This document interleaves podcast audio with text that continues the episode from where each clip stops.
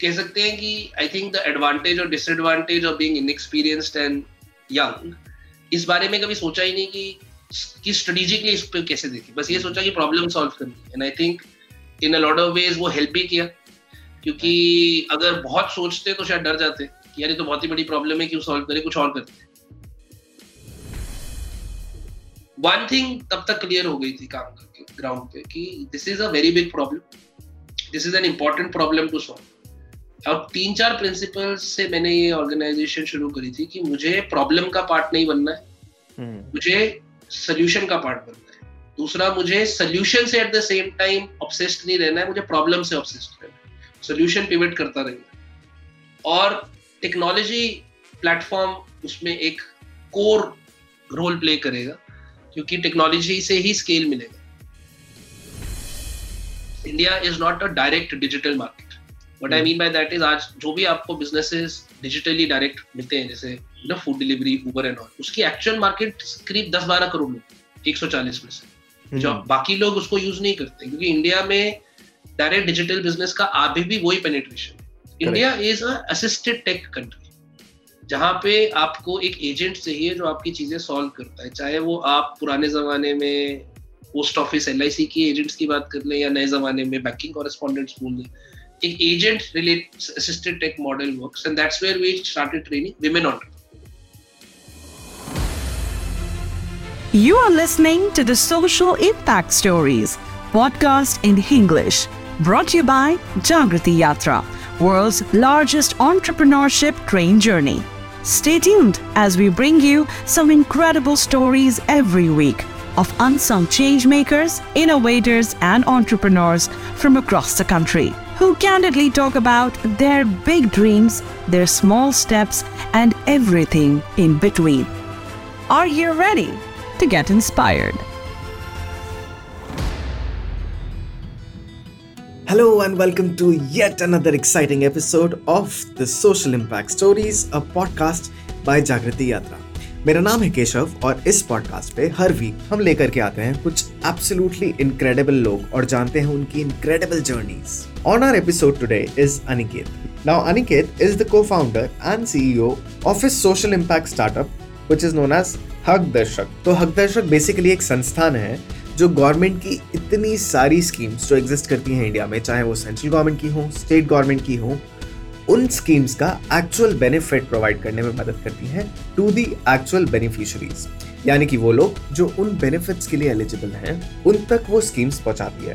It's a multi state multilingual mobile platform जिसके through उन लोगों तक रीच आउट करते हैं जो इन स्कीम्स के सच में हकदार हैं। हक दर्शक ने तीस हज़ार से ज़्यादा वेमेन एजेंट्स को ट्रेन किया है लास्ट माइल कनेक्टिविटी के लिए so that they can actually reach out to the right people to find and bring them the right kind of schemes and their benefits, जो गवर्नमेंट ने उनके लिए design किए हैं। So far they have touched more than 2.5 million families and businesses और साढ़े सात million dollar से ज़्यादा का बेनिफिट ये पास ऑन कर चुकी हैं out of which 2 million dollar is the amount that has benefited the women entrepreneurs ना Aniket has a very interesting story इन्होंने एसआरसीसी से अपना कॉलेज कंप्लीट किया। Teach for India fellowship join की where the magic really happened. And talk of today, he is now a part of the advisory board for Teach for India Fellowship. Fun fact he's just a 30 year old man who has already made it to the Forbes 30 under 30. Welcome to the show, Aniket. Hi, Aniket. Welcome to the show. I'm so happy you could join in. And Aniket मैं 2022 का union budget कई कुछ statistics पढ़ रहा था और उसमें मेरे को पता चला कि 740 सेंट्रल स्कीम्स थी और पैंसठ से ज्यादा सेंट्रली स्पॉन्सर्ड स्कीम्स थी स्टेट स्कीम्स अलग थी with so many schemes so many government and so much of action that happens you are one guy who actually helps us infer everything and actually puts thoughts to action my question to you is how did you even think of entering into such an area but how did this idea come to your mind कि चलो I will be that guy who will help other people infer the government policies and take them forward तो thanks thanks Keshav it's great to be here तो ये तो clear था कि commerce में जो टिपिकल एसआरसीसी के बाद लोग परसू करते हैं majority right being a CA या एमबीए वो मुझे नहीं करना तो मेरा बहुत ही शुरू से इंटरेस्ट था इकोनॉमिक्स और पॉलिसी में। और मुझे एक्चुअली उसके बाद पोस्ट ग्रेजुएशन करना। तो मेरा एक्चुअल इंटरेस्ट सेकेंड और थर्ड ईयर में मुझे ये समझ में आया कि अगर मुझे पोस्ट ग्रेजुएशन करना है और इंडिया से बाहर करना अगर उस तरीके की इकोनॉमिक्स पॉलिसी करनी है तो जैसे बहुत यंग लोगों को होता है कि यार हार्वर्ड जाना है या ऑक्सफोर्ड जाना है वो भी था बहुत क्लियरली था। तो उसमें ये भी समझ तो लोगों से जब बात करी कुछ सीनियर से जो वो ऐसा हाँ। कुछ कर रहे थे तो समझ में आया कि यार रेज्यूमे बनाना पड़ेगा। हाँ। तो ऐसा और कुछ लर्निंग भी करनी पड़ेगी और अगर इकोनॉमिक्स या डेवलपमेंट इकोनॉमिक्स या पॉलिसी पे काम करना है तो ग्राउंड नॉलेज होनी चाहिए। तो इस सब के साथ कॉलेज और कॉलेज में basically Delhi university north campus में टाइम पास किया। मज़े बहुत किए। हम्म। ऐसा कुछ भी इंटर्नशिप कुछ भी प्रोडक्टिव एक्चुअली नहीं किया। तो तो उसके बाद ये रियलाइजेशन हुआ कि नहीं अगले तीन से चार साल कुछ ग्राउंड पे काम करते हैं कुछ अंडरस्टैंडिंग लर्निंग लेते हैं। That's how S R C C के बाद teach for India happen government school में एक तो पढ़ाने का मौका my mother side everyone has been a teacher तो oh, वहाँ से भी थोड़ा ये था कि हाँ लगता था जब तक टीचिंग नहीं की थी कि ये तो आसान ही होगा कहाँ होगा? तो फिर टीच फॉर इंडिया किया। हाँ. और quickly I I taught grade two I class two को पढ़ाता था गवर्नमेंट स्कूल में म्यूनसिपल कॉर्पोरेशन पूना में।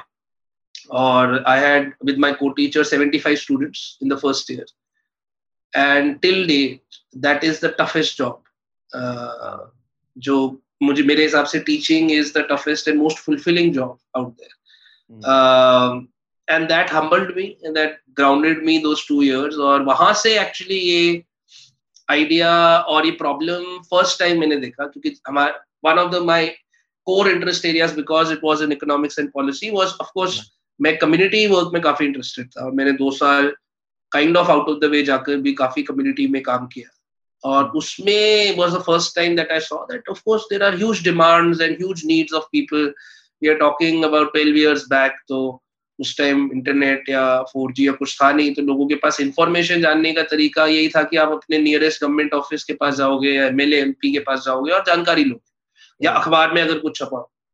तो उसमें उस टाइम आई थिंक मैं जब मेरा पहला जिसको बोलते हैं experience of with government schemes और जैसा आपने बताया शुरू में कि बजट में 740 स्कीम्स है दोज आर यूनिक स्कीम्स हमारे एस्टिमेट से तेरा 20000 गवर्नमेंट स्कीम्स आउट देयर जिसमें एनपीसीआई के वेबसाइट अलोन में तेरह हज़ार तो registered these are state central all combined different languages different this thing और बजट भी जो है वो ten percent of our GDP रफली रहता है। तो आज की डेट में वो उसका मतलब होगा 350 बिलियन डॉलर करीब 20 21 लाख करोड़ रुपए हमारी इकोनॉमी का। तो उस वक्त भी सबसे बड़ी प्रॉब्लम यही थी कि मैं खुद इस पे ऑर्गेनाइजेशन बनाना या कुछ करना नहीं चाह रहा था। मैं सिर्फ़ वो इन्फॉर्मेशन जानने की कोशिश कर रहा था जिससे मैं अपने स्टूडेंट्स के पेरेंट्स और फैमिलीज़ को बता सकूँ कि आप क्या गवर्नमेंट स्कीम्स ले सकते हैं। Hmm. और myself being coming from a privilege background digitally literate economically well to do in that sense from the compare to the people I was trying to get the service to उस time मेरे मेरे पास laptop भी था मेरे पास access to Google और Wikipedia भी था तब भी मुझे कुछ नहीं समझ आ रहा था कि मैं स्कीम्स कहाँ से शुरुआत करूँ right it is like a maze लाजमी है I mean 20000 schemes itself is a huge number उस टाइम अगर आप किसी स्कीम पे टाइप भी करते थे तो वो आपको उसकी डेफिनेशन बताता था पाँच साल पुराने किसी डॉक्यूमेंट पे ले जाता था वेबसाइट भी नहीं होती थी कई बार तो एक सिर्फ़ सर्कुलर कोई आपको ओपन हो जाता था. तो इट वॉज़ एब्सोल्युटली इम्पॉसिबल कि अगर आप किसी को जानकारी देना चाहें सिर्फ़ और यही इन जब कोर आइडिया ऑफ़ अग्दर्शन यही यहीं से शुरू हुआ था कि एप्लीकेशन तो दूर की बात है पहले ये जो जानकारी है जो कॉन्स्टिट्यूशनली एक सिटीजन का राइट right है बिकॉज़ हम्म। ये जो सारी स्कीम्स है ये एक्ट के अंडर बनती है। और अगर आप एक बार ये एक्ट्स या मिनिस्ट्रीज के अंडर आए तो technically these are rights of the citizen के पास ये अगर आप मैं एलिजिबल हूँ तो ये मुझे मिलना चाहिए। करेक्ट पर इंफॉर्मेशन uh, गैप बहुत बड़ा था क्योंकि लिटरेसी डिवाइड आज भी है पर तब और भी बड़ा था। हम्म। और वहाँ से ये क्यूरोसिटी शुरू हुई। तीन चार साल इस पे बहुत ढूंढा कि कोई ऑर्गेनाइजेशन काम करती हो हम्म। कोई वेबसाइट हो। गवर्नमेंट डिपार्टमेंट से भी बात करी क्योंकि मैं थोड़ा टाइम महाराष्ट्र में काम किया फिर दिल्ली में भी काम किया। पर हर जगह मुझे यही देखने को मिला कि उस तरीके की कोई भी प्लेटफॉर्म जगह जगह लोग काम कर रहे हैं। कोई जैसे आरटीई पे काम कर रहे हैं कई लोग आरटीआई पे काम कर रहे थे उस टाइम काफ़ी कोई लोग काम कर रहे हैं राइट टू लाइवलीहुड पे। तो डिफरेंट राइट्स पे डिफरेंट ऑर्गेनाइजेशन काम कर रही है पर किसी के पास एक रिपोजिटरी नहीं है Correct. कि जहाँ पे सारी योजनाएँ सारी स्कीम्स हो और लोगों को पता लग सके। And not not just organizations i think government का भी कोई एक ऐसा curated platform नहीं है जहाँ you know i could just go and वहाँ सब दिख जाए।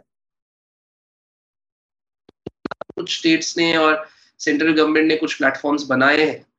और हाँ. पिछले एक दो साल में पर अगेन जब से एआई की बात हुई है या लोगों के पास इंटरनेट और स्मार्टफ़ोन ज़्यादा आने लगे पर उस टाइम तो कुछ भी नहीं था। स्टेट्स का वो मोटिवेशन ही नहीं था because end of the day एक चीज़ हमको स्कीम्स के बारे में समझनी पड़ेगी कि they are completely political right government scheme क्या होता है? एक मैनिफेस्टो होता है पॉलिटिकल पार्टी करेक्ट अगर कोई भी पॉलिटिकल पार्टी आज ये डिसाइड करेगी कि इलेक्शंस लड़ने हैं जैसे भी कर्नाटका में इलेक्शंस हुए तो कांग्रेस का मैनिफेस्टो था। अभी देश में छह और इलेक्शन है फिर अगले सेंट्रल गवर्नमेंट इलेक्शन है तो अपने हर पार्टी अपने मैनिफेस्टो लाएगी जो भी जीतेगी उसको इम्प्लीमेंट करेगी। हम्म। वो मैनिफेस्टो होता क्या है वो स्कीम्स ही होती तो चाहे वो फ्री बस पास हो फ्री इलेक्ट्रिसिटी बट इतनी सारी स्कीम्स में से मतलब are you saying that you decided to read upon all of them और did you reach out to people जो वहाँ के लोग थे? क्योंकि इतनी सारी स्टेट्स और इतनी सारी स्कीम्स क्वांटम और वॉल्यूम इतना बड़ा था how did you cherry pick yours first go to people उस टाइम एक तो कह सकते हैं कि आई थिंक द एडवांटेज और disadvantage of being inexperienced and young इस बारे में कभी सोचा ही नहीं कि कि स्ट्रेटेजिकली इस पे कैसे देखें। बस ये सोचा कि प्रॉब्लम सॉल्व करनी and I think in a lot of ways वो हेल्प भी किया। क्योंकि अगर बहुत सोचते तो शायद डर जाते कि यार ये तो बहुत ही बड़ी प्रॉब्लम है क्यों सॉल्व करे कुछ और करते पर क्योंकि एक्सपीरियंस ही नहीं था पता ही नहीं था कि ये कितनी बड़ी प्रॉब्लम है शुरू में सिर्फ़ ये so so 2013 14 में when I first started working on this even before Agdusha, I had started a foundation with a friend of mine.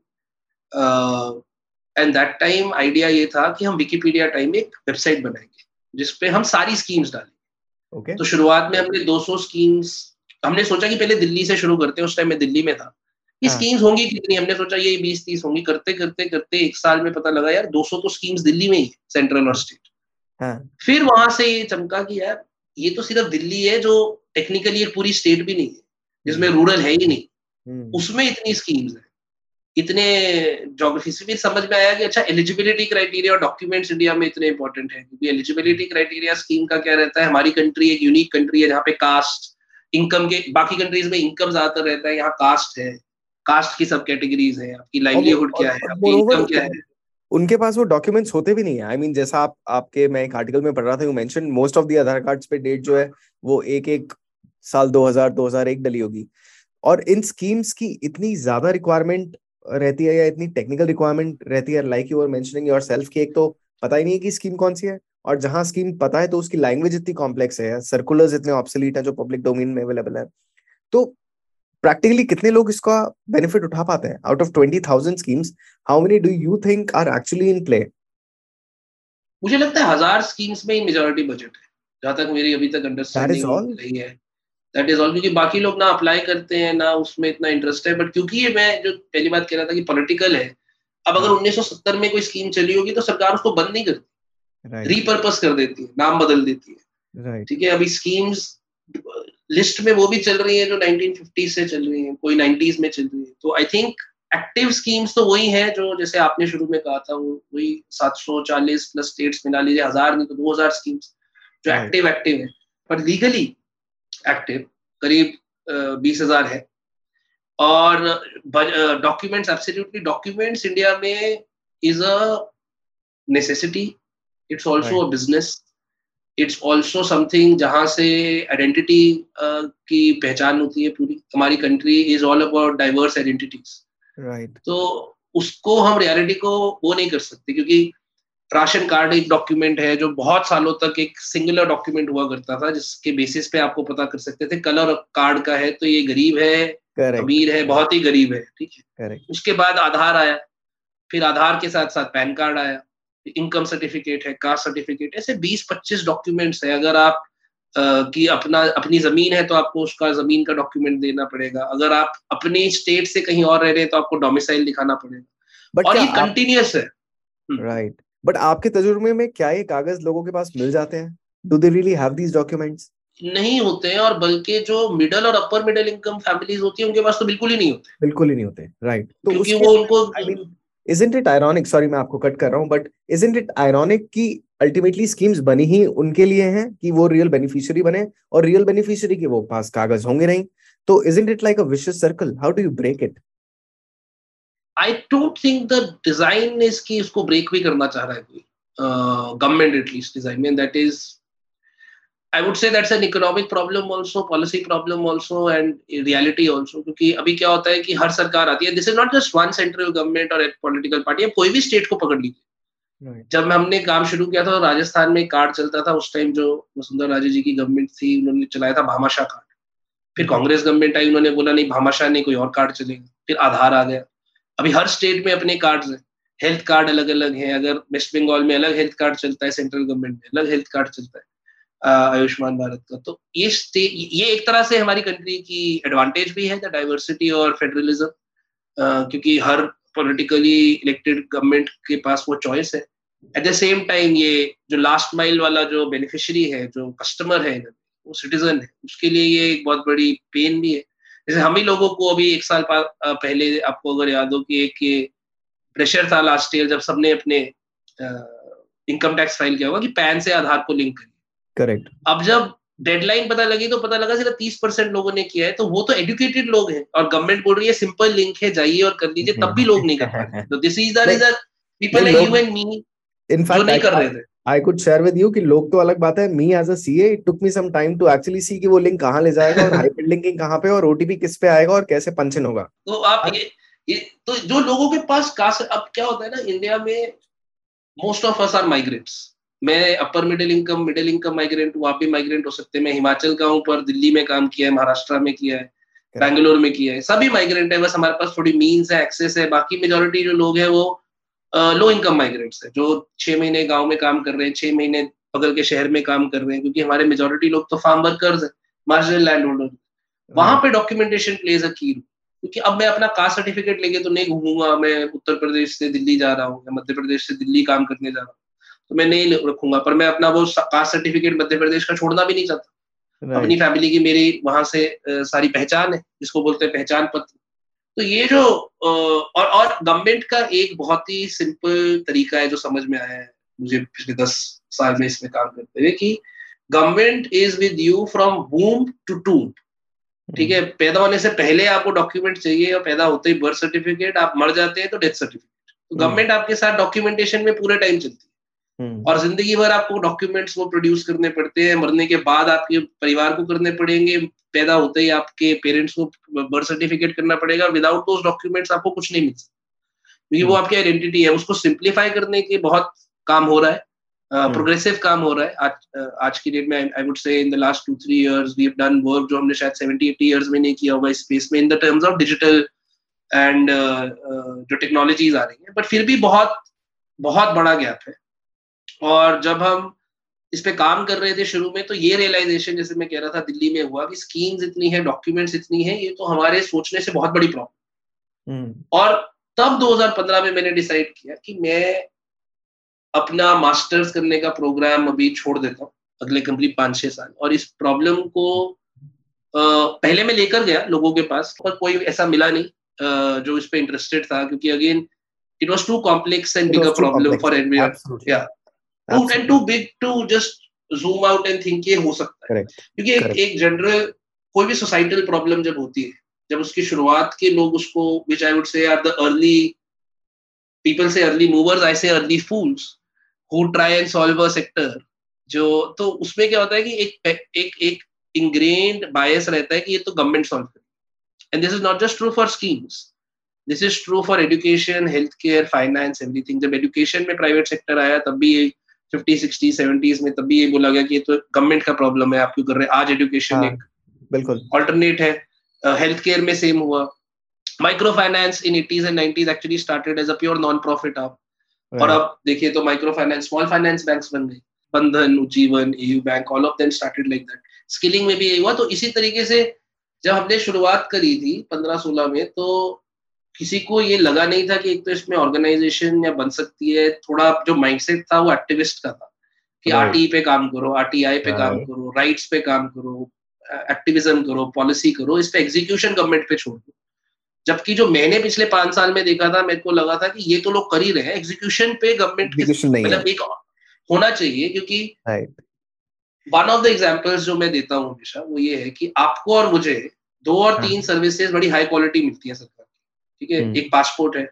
एक आज की डेट में जब आप अपना टैक्स फ़ाइल करते हैं तो बड़ा सीमलेस है। मतलब वन क्लिक है ना? और तीसरा वीज़ा जब आप अप्लाई करते हैं ये तीनों सर्विसेज़ प्राइवेट कंपनीज़ मॉनिटर करती है और एग्जीक्यूट करती है। टीसीएस करती है आपका पासपोर्ट वीज़ा वीएफएस करती है। और टैक्स का पूरा सिस्टम इन्फोसिस ने बनाया इस टाइम जीएसटी करेक्ट तो अगर हम लोगों के लिए जो 20-25 परसेंट ही है इंडिया के जो ये सर्विसेज़ ले रहे हैं या एलिजिबल है उनके लिए इतनी high quality service after sale service grievance redressal सब सेटअप है तो किसी को गाँव में अगर कास्ट सर्टिफिकेट या पेंशन चाहिए तो वो वो अपने हाथ जोड़ के सरकारी ऑफिसर के पास क्यों जाए हम्म। उसको वो सर्विस क्यों नहीं मिल सकती तो वो एक क्लियर थिंकिंग या माइंडसेट था कि इसलिए सर्विस डिलीवरी सेक्टर में बहुत Thank you, Aniket, for all of those insights. I think you're an excellent example of how a person can pick up a big, large problem. Like, you know, I have an elder sister जो मेरे को हमेशा बोलती है कि if you want to conquer the mountain, just don't look at mountain in entirety. Just look at the next few miles or next few kilometers that you have to hike, and gradually you will get there. So it's just fascinating that you were able to penetrate into 20,000 schemes, get it for people, and get things done. Aniket, I have decided that I am not going to let go of you just now. I think the conversation has just begun and it's about to get interesting. Do come back for the part 2 of this episode where we will continue to be in conversation with Aniket because he still has a lot of stories to share. See you on the second part of this episode on the Social Impact Stories, a podcast by Jagriti Yatra. मेरा नाम है Keshav and I'll see you around.